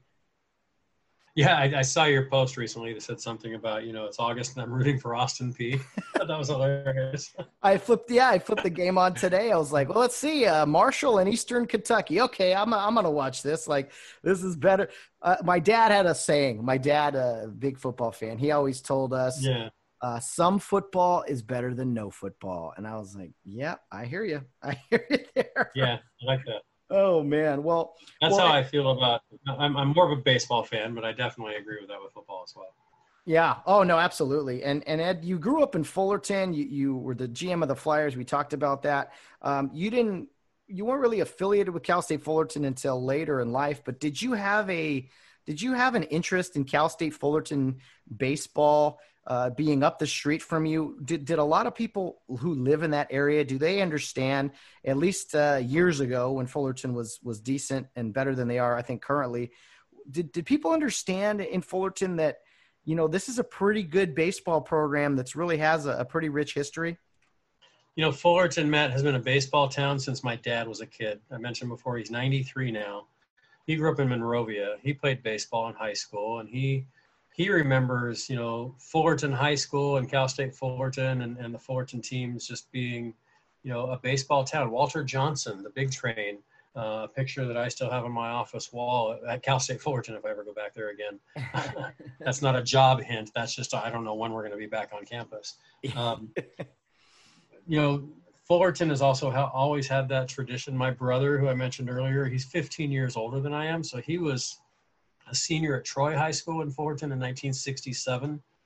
Had an opportunity to go on to play baseball at Cal State Fullerton before they had ever won a College World Series. I think their first was in the 70s. Um, but yeah, I mean, I we knew we knew Fullerton was something special. Augie Garrido was there, and you know, when I was in high school, uh, a couple of the guys I played high school baseball with went on to play at Cal State Fullerton. One of them went on to play on the '84 College World Series champion team. Um, so we, we knew there was something special. You know, when when I was growing up, if you and on, I played high school baseball. I wasn't going to play college baseball. I wasn't good enough. But if I was, the schools I would have been looking at were USC, Cal State Fullerton, uh, Arizona State, Stanford on the West Coast. There's uh, East Coast didn't exist to an 18 year old. You had no idea. it wasn't like today. There's not social media and you know, ESPN didn't exist yet. You know, so we didn't know what was happening, you know, east of Phoenix, Arizona, pretty much. But at least on the West Coast or Southwest, those were the schools. And so um, nobody really wanted to go. In my class, if you weren't going on to play baseball, Cal State Fullerton was kind of that um, safety net school, if you will. uh, now it's an amazing college. It's a top five school in so many different ways, and it's a, uh, you know, kids with 4.0s are not getting in. But um, from a baseball perspective, yeah, Cal State Fullerton's always been something pretty special. I think the 2000 to 2010, and now no, the 2010 to 2020, the the, the decade we just finished is the first decade since the 70s where Cal State Fullerton hasn't won at least one College World Series. Mm-hmm. like 79, they won in 84, they won in the 90s, they won in the early 2000s, I think 04, something like that. Yeah. And so yeah, so they've uh, they've got that tradition, and and um, you know, you look at ball players. I think 14 or 15 guys that went to Cal State Fullerton are in the big leagues right now. So they're they're a breeding ground for for great sports. Justin Turner, one of my favorite players. You know, really proud of the fact that he's a, a Cal State Fullerton Titan. well, uh, the the Cal State Fullerton degree may not look as attractive on the wall, Ed, as the USC or the Pepperdine, but I'm proud of mine.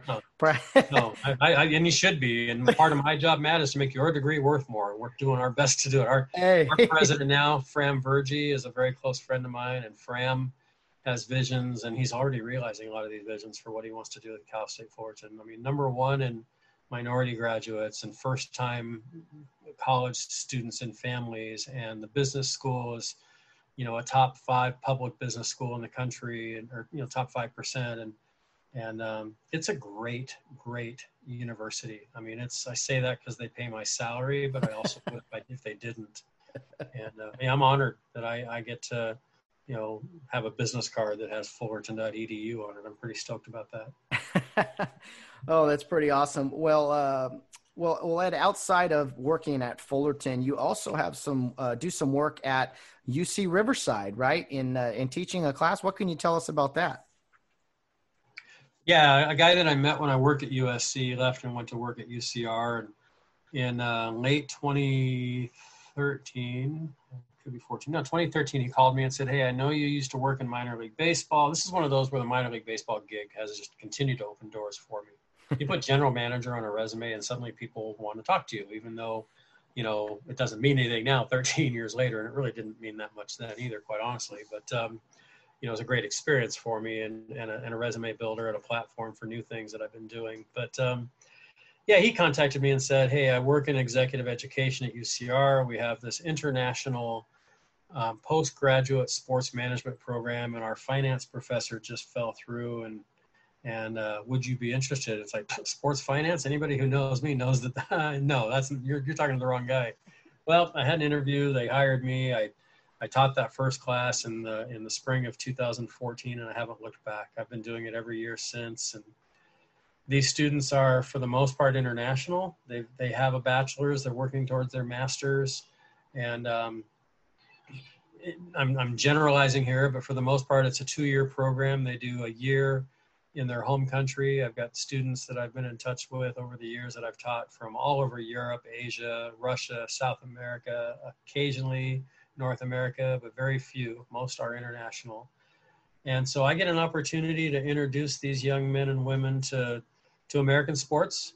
Hardly any of them know anything about baseball, so I teach them a lot about baseball. I take them to Anaheim Stadium, to the Quakes and others for tours and to meet people there. Um, and yeah, I'm teaching sports finance and sports leadership. I've been doing that now since uh, 2014, 15, and I just love it. It's a it's a quarterly program, so I'm only there. Like this year, I just did March or January, February, March. We ended the first week of the pandemic. Uh, I probably won't teach again until January again, but uh, yeah, it's an opportunity for me to bring my old sports background and experience and, and contacts to teach these kids and to help them find jobs in sports. And I'm really, I'm really proud of these young men and women who um, come over here from another country and really immerse themselves in this program. And then they, you know, we help them find an internship. And many of them have gone on to, like a lot of the folks like yourself and others who worked for the Flyers, have gone on to some really cool careers in sports. And, you know, watching people develop is just one of my favorite things. And knowing that maybe I might have had a small sliver of, of a part in that is rewarding. But I, I, just like watching potential. I like watching that kid who has no shot suddenly become a superstar and just from afar, not anybody I've ever met. It's just really, I'm, I'm inspired by those back against the wall, no hope, no shot, and now they're in the Hall of Fame type of stories. That stuff is what really,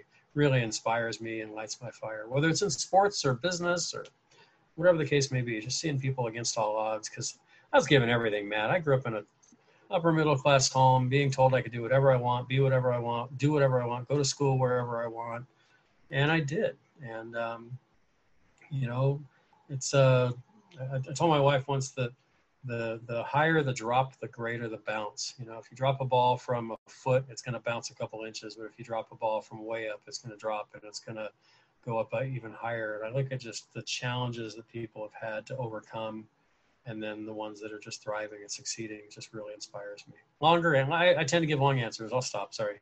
No, I, I, love long answers. I have long questions sometimes, so that's uh, fascinating stuff. Uh, that that sports uh, management class sounds very interesting. I want you to um, come speak sometime. Well, oh, it's on Zoom or in person. I want you there. Oh, that would be great. I would love that. Um, I might want to come sit in on a class first just to see what it's about. But sounds like a plan, man. Uh, I they love just that. love meeting people who worked in sports. You know, if I say I got this guy coming in who was a, a professional baseball umpire, you know, they're going to dig that up. I had a guy last year who played in the NFL. I've had a guy who played professional basketball in Vietnam, who I met last year when I was in Vietnam on a trip, and and um, you know we've we've we've used Zoom and Skype and other methods to get to people to get people in to come. And Tim Mead, who worked with the Angels for 39 years, now the president of the Baseball Hall of Fame. Um, every year he invited us in to take a tour of the stadium, and then he'd take us down to the Angel dressing room, you know, the locker room. It was in the off season typically, and uh, we'd sit where Pujols and Trout and all these other guys sit and he would just answer questions for these people for a couple hours about baseball and about the Angels, and it was pretty awesome. Oh yeah, he, he's a real nice guy. You had me meet him one time. That was that yeah. was pretty cool. Uh, yeah, I could tell your students about some of the things maybe that are said on the field that people don't know are said on the field. Uh, I would love. Yeah, I want to flip the script here and interview you for my podcast sometime, and I want to hear your. Oh, story. Oh, I oh Ed, I would love to be on, and and that was the that was the very next thing on my on my notes here is talking about your podcast, and uh, I, I'll just explain to our audience. Uh, how it all started, what it's about, and maybe who, who are some of the guests you've had, and how often is it put out? Just to give us a uh, give us the rundown, Ed, of the Ed Hart uh, podcast. Well, I, as as uh, as a parent, by the two or three people who are still probably listening in, you know, we probably had a thousand because it's you, and then they heard it's me, so there might be know, my dad might still be listening, so I'll talk to him right now. this isn't a knock on you. It's oh Ed Hart, really? What so humble. You're so humble, Ed. I, I like uh, talking to people. You know, as I mentioned before, relationships are, are critical for me. Um, I interview a lot of people in my job, you know, on stage or just you know in in events that we do for family business primarily. And I love that. I love, you know, my, my hashtag on everything I post for my podcast is everyone has a story. And it's true. It doesn't matter if you're famous or not we all have stories that can hopefully inspire someone. So 2019, just last year, a little earlier than this time last year, I really started putting some serious thought into it. I listened to a lot of podcasts. Some are well known. Jonathan Fields, Good Life Project is probably my favorite. How I Built This by Guy Raz. Lots of others that everyone's heard of, but then also just some that no one's heard of that I listen to because their story or the guests they have. So I just started thinking, hey, it'd be kind of fun. I've had a blog for uh, several years called From the Heart, where I just literally write what's in my mind and in my heart about a topic, whether it's current events or sports or leadership or anything. And so I just started thinking how cool it'd be to have a podcast. So a lot of stars aligned and a lot of the right people came into my life to be able to make it happen. I plugged to Todd Frazier, who runs Frazier Enterprises, Frazier Studios in Anaheim. Uh, became my producer uh, through a, a, a, complete chance meeting with his wife. I was having coffee at a local coffee place and talking with a client of mine about maybe podcasting and she overheard me and said you know my husband does podcasts. So that led me to a conversation with todd. And um, so anyway fast forward to end of last year I, I, I started looking at what do i want to do? Who do i want to interview? What's the goal? Decided to keep the name from the heart you know the play on my last name obviously heart but also less about you know people's resume. I've never been a resume guy to your point earlier in this conversation. I don't really care much about what people do. I care more about who they are and how they do it. And so the podcast is really just getting into the heart of the person that i talk to. Why do you do what you do? And i have the same tagline question at the end of every interview. That is if i were interviewing you today i'd say matt what's in your heart? And you know we record it all and we put it on youtube and on all the different podcast platforms and and um, you know, I've been so fortunate. I mentioned Tim Mead, uh, current president of the Baseball Hall of Fame. Tim was kind enough to be on. Um, started with Ken Blanchard, who wrote the the wildly popular book, The One Minute Manager, came out in the 80s. Ken's a mentor of mine and a close friend. Uh, I look for business leaders. I look a lot for family businesses. I'm interviewing a guy next week who's a current Navy SEAL commander. Um, I interview other podcast hosts because I like to pick their brains um, leaders, authors, um, some sports figures. I've interviewed Greg Grunberg, who um, I don't know if you remember in 2007 with the Flyers, that band called Band from TV came out and performed after a game. uh, it's a band made up of uh, TV and movie stars Hugh Laurie, James Denton, Greg Grunberg, who was in Heroes, Felicity, Star Wars, uh, the most recent Star Wars movies. Interviewed Greg. So we've recorded i think 31 episodes now so we're not you know over 100 like you are. Congratulations by the way. But um, we run about you know i was trying to do one a week and then it just kind of became in the pandemic it was when people were available. Lynsi Snyder owner of In-N-Out was on recently. Um, and so it, it's fun to be able to just uh, interview these people. I hate to start dropping names of who i've interviewed because i'm going to forget a lot of people. But um, what they all have in common is that they have a very unique story, they have a very unique why. And my hope is that people listening will be inspired. Um, you can just Google From the Heart podcast with Ed Hart, find us on Spotify, Apple Podcast, TuneIn Radio, iHeartRadio. Um, also on YouTube, we have a channel of the same name. And uh, it's just a lot of fun talking to people, recording their stories, hearing why they do what they do, what inspires them. And um, it really is a passion. I just got my title sponsor. There's a company called Orange Kiwi. They're a family business consulting firm. They are now, as of this last week, my title sponsor. So now it's the From the Heart podcast presented by Orange Kiwi. Told them I'd plug that, so there you go.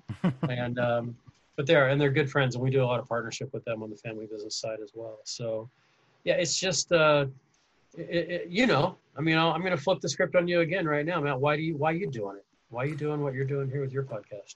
Well, you know, it originally started just I was curious about podcasts and listening to them and, and to see, oh, oh, so anyone can do this. And not obviously knowing, I do it. Yeah. yeah. I, yeah. Anyway, listen to my stuff early. Let me tell you. Uh, so I just, I don't know. I became, became somewhat passionate about it. And, uh, I didn't really have a plan too much in mind. I was just going to kind of talk about my everyday life. And then all of a sudden this lockdown hit, uh, was out of work and was like, well, I got a lot more time to dive into this. And I started interviewing people. So for me, it became an opportunity to talk to so many different people that have been in my life one way or another.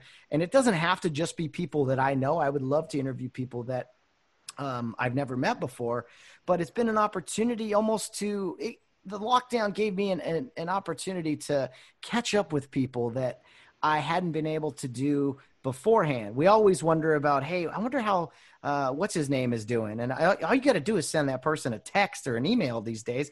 But we still don't have those conversations really that we've been able to, uh, or, or maybe have wanted to. So it's been a chance for me to do that, and uh, got a little momentum and just kind of have, have ridden it out. So we'll see where it goes. I, I definitely will have a lot more questions for you uh, in the in the future about uh, how to maybe upgrade the podcast, if you will, and some other uh, other features.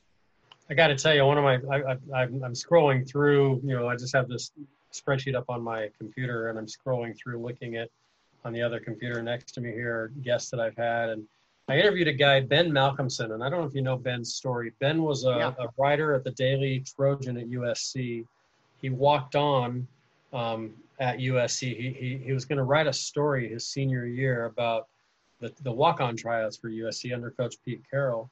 And he decided, you know, why not actually walk on and then write a story as a walk-on? Well, he made the team. and um, so I, I, I, heard his story. He's a Christian, so he told this really great story. He tells it in churches all over the country. And uh, he is currently, and has been for the last decade, the personal assistant for Pete Carroll, the Seattle Seahawks. And so I had Ben on, uh, uh, well, I guess interviewed him back in July, and uh, just a super, super guy. That's the thing that I'm enjoying is just people aren't tuning in to hear Ed Hart because nobody knows who I am, and that's fine. And I don't do this so that someday they will. I do this because the people I'm interviewing just have intriguing stories and backgrounds, and to hear Ben tell the story of why he believes, you know, to, to cross into just the, the belief system here for a second of the reason that he believes that God put him there to, to be a walk on and make that team is, is really a, an inspiring story. And to hear guys like the president of our university, you know, Fram Virjee, who I mentioned before, and, you know, best-selling author up in Canada that I talked to. And I'm just kind of, you know, just business owners and leaders and actors and athletes and musicians and, you know, really just some fun, fun people that I've had a, just a privilege to talk to. It's, it's really, who wouldn't want to do this? Yeah. yours is great. I listen to you a lot and you've had people on that I know, and most of the people you've had I don't know, and I'm always just blown away at how professional you are and how good you sound, and just uh, and then as we established here right before we recorded, we're about a mile away from each other right now. That's unbelievable. We we were talking, Ed, and and I you said, "Hey, where do you live?" I said, "Eastvale," and you go, "Me too." I went, "What?" I haven't seen you in 13 years, talked to you in 13 years, yeah. and, and, here we are. Uh, we moved a mile from me, or you've lived here longer, but we, we live a mile from each other. Yeah, and we've probably shopped at the same grocery store and driven through the same Starbucks, and and probably been in the same space many many times and didn't even know it. But now we do. So. Oh, there's there's no doubt about it. And you know, uh, one thing I have talked to many friends about uh, before, not in the podcast, just in life, is that you know God has a sense of humor he's, he, if you're not sure of that, look in the mirror. Yeah, exactly. Oh, exactly. But yeah, he has plans. Uh, but but he the way he he manages things sometimes, it's like that's unbelievable that you and I uh, just catch up 20, 13 years later, and all of a sudden we're a mile from each other. That's just unbelievable. I love it. I love how things work. Uh, so I'm, I'm just honored to get this time with you. I mean, when you asked me, and I, you know, I've, I've been following your progress for a while already before we we reconnected, and so to to listen to you a couple of times and see some of the guests that you've had, and then to reconnect, and then for you to say I'd love to have you on, it's like it. I don't think I'd even finished ask, reading the question when I was already writing back. Sure, let's do it. well, I, I, definitely wanted to talk about your podcast. You've had some great people on there. Uh, you know, a lot more famous people, I'll say, than I know. But uh, you know, we'll get well, there. We'll, we'll, get there. I know eventually. people who know people, and I, one thing to your point earlier too, what the what the pandemic has done is we recorded eight interviews from end of October until end of February and the plan was to start recording in October and then go live end of January, which we did. We stuck, and I say we, Todd Frazier, my producer, and I, we decided to do it that way. Um, but when I came home mid March, I couldn't go to Todd's studio anymore. I had to get this, I had to call Todd and say, look, what's the software you use? How do I do this? What microphone should I get? You know, how do I do this? And he coached me through and since March 16th, I've done about another 23 or 24 of these, and I've got five more scheduled this month. You know, I've got a psychologist who's going to talk about the, um, you know, the the emotional impact of what we're all going through right now. It'd be the second time I've had somebody like that on, but the first one was four months ago, so things have changed. Got that Navy SEAL commander. I've got a young woman who hosts a podcast. I've got a woman who's a family business expert. Um, Stephanie Stuckey, who some of your listeners may be familiar with the brand Stuckey's. Uh, they're a pretty large, you know, restaurant and, and convenience store chain across the country. And so, yeah, just really, really fun people that we that I get to talk to. Well, that's what it's all about. Is uh, relationships has been the one constant thing you've talked about through this through this uh, conversation, Ed. And, and yeah, the podcasting thing for me has just been that it, conversations with people and relationships. And even though you may have not talked to someone uh, in 13 years, like me and you, uh, I hmm. feel like we, we pick up right where we left off uh, in, in, that hot and warm uh, Cal State Fullerton baseball press box. Uh, you know, it's been a long time, Ed, but. Uh, well, I don't have $35 or a burrito for you, but I hope to buy you lunch at a nice restaurant here in Eastvale at some point when we can lift our masks and go outside again. Yes, no doubt about that. That would, that would be a blast. That would be so much fun. Uh, and in closing, Ed, I mean, what do you think about kind of the, the current events? Uh, what this year has been like for you? So many people, the year 2020, uh, COVID, this lockdown, just this crazy time we're in. I always, my, my podcast is called Get Home Safe. And that's ultimately yeah. what I want everyone to do at the end of the day is to get home safe, no matter what they're doing. Uh, we've had so many obstacles we'll say this year and uh, i don't know what what's the year been like for you and how have you stayed sane through all this? Well i love the name of your podcast for you know obvious reasons the baseball analogy and the fact that that really is a great if, that, if those are going to be the final words you say to someone you know at the end of a ball game everybody get home safe or mm-hmm. you know right now with this pandemic. I think i told you the story before we recorded and maybe it was we were already recording so if i'm repeating it i apologize I had the opportunity to go back to my office on campus at Cal State Fullerton a couple of days ago, like September 2nd, I think it was, and um, just to pick up some technology and, and some files and books because we're not going to be back on campus anytime in the near future on a day-to-day basis. And I, I looked over at my desk calendar and it said March, and here it was September 2nd and I, you know, I haven't been lost. You know, the whole significance and the the wow and the oh my goodness of what's going on in this world hasn't been lost on me. I've been watching the news and paying attention, obviously, like everyone else. But it really put into just kind of a almost without words for me. Wow, look what has happened. I, I have not touched that calendar since March, and it's September. And so it really got me thinking on my drive home of the things that have happened, not just in the world, of the hundreds of thousands of people who have died we have a, a 30 year old daughter who um, she and her two boys live with us. She went through a divorce about six years ago, and she was one of the fly girls, by the way. She and our other daughter, Becky, Jolie, and Becky were two of the girls that were, you know, dancing on the field and leading customer relations for the Flyers back in those years when we were there.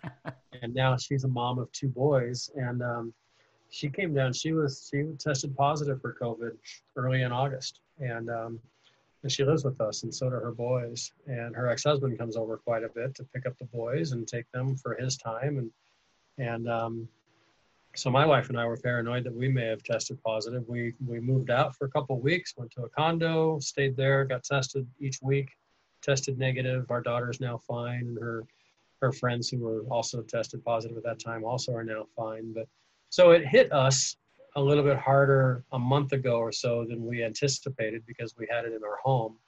I think prior to that, it was a, a news story, and it was, um, you know, the hardest thing for me, Matt, has been watching my friends lose jobs, my companies that I work with fold up.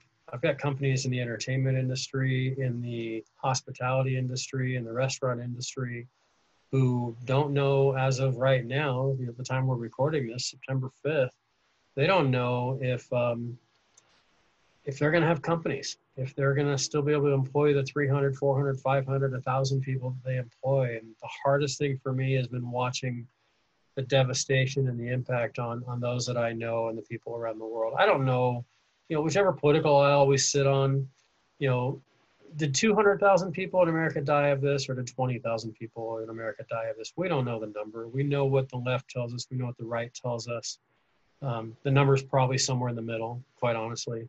And because uh, a lot of people are diagnosed with COVID who died of something else, or, you know, I, I don't, I'm not going to get into the political game of how the testing and everything works because, you know, I've got my opinions and they're just that. I don't have facts, and neither do you, mm-hmm. and neither does anybody listening.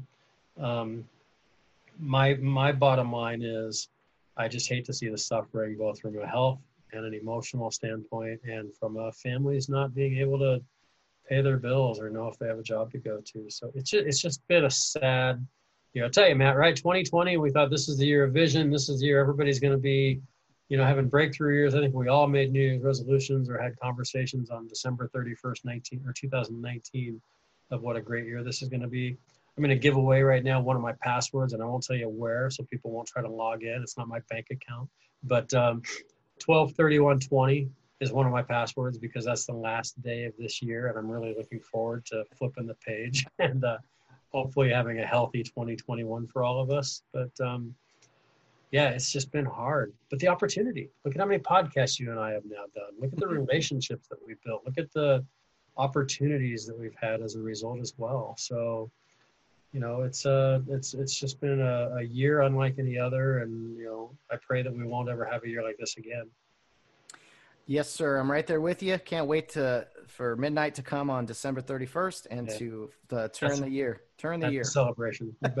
big big time celebration. Uh, I'm not yeah. usually a New Year's Eve, a New Year's Eve guy, yeah. but uh, I will definitely uh, celebrate that night. I think we'll sure. most stay awake. Most of us will stay awake that night. yeah, exactly. Yeah. not to not to see the new year in, but to see this year leave. Yes, correct, correct. Let's get it. Let's get it behind. Don't let the doorknob hit you on the way out. I, I think that's that's the thing is, uh, you know, you always look forward. At least I do, and I think the biggest thing for so many people is just this uncertainty that that you don't know what's going to happen, and sometimes that can be exciting, but when it's a negative uncertainty it's just like man let's let's get some hope let's get some positive things. So uh, i'm looking forward to positive things. I know you are. Uh, you're doing great things ed. I really appreciate you talking with me today. I'm looking forward to going through your podcast one by one. I started the Lynsi Snyder one. Uh, i'm, I'm going to get to all these because I, I think uh, your voice is very soothing we'll say. It, it, so when you can't sleep, just put on From the Heart and you'll be out in no time. That's what I'm hearing. No, I, I appreciate that, man. You too. I mean, you're, you're doing a fantastic job, and it's, you know, like I said before, to see people realizing their potential and doing great things is what inspires me more than anything. And and um, gosh, that you're doing, you've done over a hundred of these, and I've just done thirty. I'm just getting started, and to be able to hear you and the guests that you have, and your your style and your humor and your humility too is just something i think that's what i've admired about you from the day you walked into my office is that you know just that humility and um, that willingness to learn. And I, the guests that i've heard you talk to i really and i get that that's what you and i have in common is that we we really are talking to people because we want to learn their story and maybe implement one or two things from their lives into ours. And that's that's what and that's what i'm hoping and i know you are too that our listeners and hopefully those that listen today will yeah, we had a fun down, fun romp down memory lane talking about baseball and SC football and everything else. But you know, if you're not inspiring somebody to make a change or an improvement in their lives, then you just waste yes. time, in my opinion. Yes, amen, sir. Very well said. And guys, I encourage you to check out the podcast from Ed Hart. It's called From the Heart, and Hart is spelled like his last name, H A R T, from the heart. So check it out. You will be inspired uh, and, and, learn a few things, just like uh, I think everyone has today, Ed, with uh, this conversation with you. So once again, thank you so much. I, I uh, now that I know we're neighbors, maybe it'll yeah. be a little easier to, to see you soon. Probably see you at Home Depot in 20 minutes, right? You know, it's like they say, you know, as soon as I say red BMW, you start seeing them everywhere. So uh, I'll, I'll, be the guy with the Cal State Fullerton mask up to my nose when you see me. So yeah, that's that's me. Sounds good. I look forward to seeing you, my friend, and uh, and thanks again. That was a lot of fun. Thanks for having me, buddy. Great to see you again today.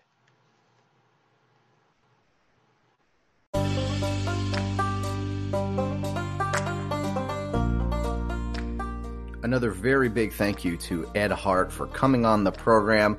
I got to tell you guys, we've done hundreds of episodes, but that was definitely one of my favorite conversations I've had. So I hope you enjoyed it as much as I did. And Ed, I also want to say thank you for giving that uh, college senior at uh, Cal State Fullerton, giving him a chance to just come in and, and be a part of a professional baseball team and help out any way he, he could. It was a good time for me to really start my sports journey and, and working kind of behind the scenes uh, off the field and, and, those types of things. So I really appreciate it. I always look back on that year as just uh, probably the most fun I had just because I didn't know any better. I didn't know what I was doing. And it was just so much fun uh, being a part of the Flyers and uh, working alongside you, working for you, I should say. And uh, just some, a memory I will not trade for the world. So thanks again, Ed. It was so much fun. And guys, seriously, check out Ed Hart's podcast, From the Heart.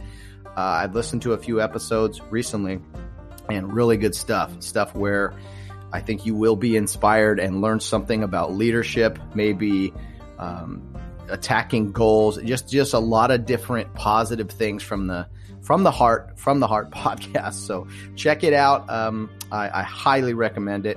Their episodes are about an hour, and I, it looks like they come out roughly weekly, once a week or so. So if you're looking for something, let me tell you, uh, I'm always looking for good podcasts.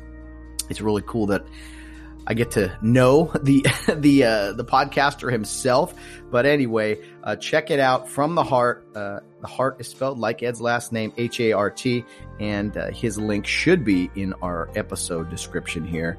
Uh, if you'd like to to check it out, the direct link. But uh, anyway, any more information regarding Ed Hart, definitely. contact me and I'll point you in the right direction if you can't find some of the things he's doing. But Ed Hart, thanks again. Great stuff one of my favorite interviews. I hope all is well. And yes, uh, I will be running into you, I hope, really soon as we are living only a mile from each other, give or take. So looking forward to uh, sitting down and chatting in person soon. And I hope everything else uh, is going well for you, sir. Well, guys, tomorrow is Wednesday, and we know that means Bill Barnes on the weekly Wednesday weigh in. Bill Barnes is here every single Wednesday. The retired police officer and retired college baseball umpire is here to bring his strong opinions, some random thoughts, maybe some uh, comments on some of the current events that's been going on, some subject matter kind of uh, presents itself to us. So, uh, Bill's here every week. We've done almost 25 episodes, uh, he and I uh, together. And I know that some people tune in Wednesdays just for Bill, and other people probably don't listen on the Wednesdays because of Bill. But anyway, he's here every week, and we wouldn't have it any other way.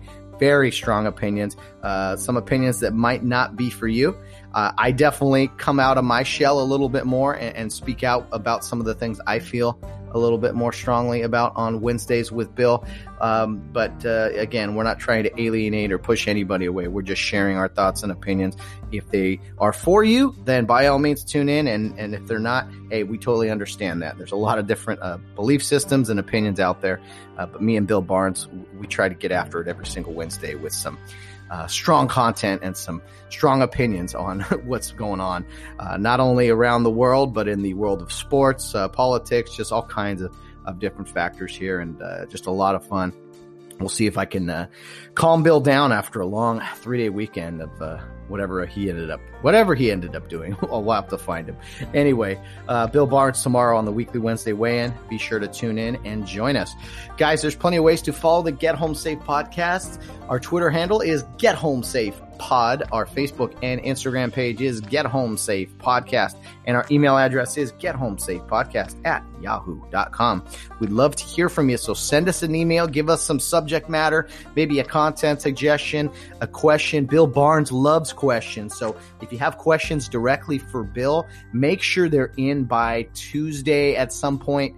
Uh, probably by the afternoon. I think a good deadline would probably be noon because I probably see Bill Tuesday afternoon at some point, and we don't want to get the questions after we've already been recording. So get those questions in for Bill. It could be anything. He wants questions. He loves the fact that there are people listening and uh, who who send in some uh, stuff for him. So send in those questions in an email or through the social media platforms. That's fine as well. We continue to use our social media platforms to provide information for you guys, whether it be the picture of the upcoming guest the night before, just so you guys kind of get an idea of who to look forward to, or just posting the episodes themselves, maybe some other content too.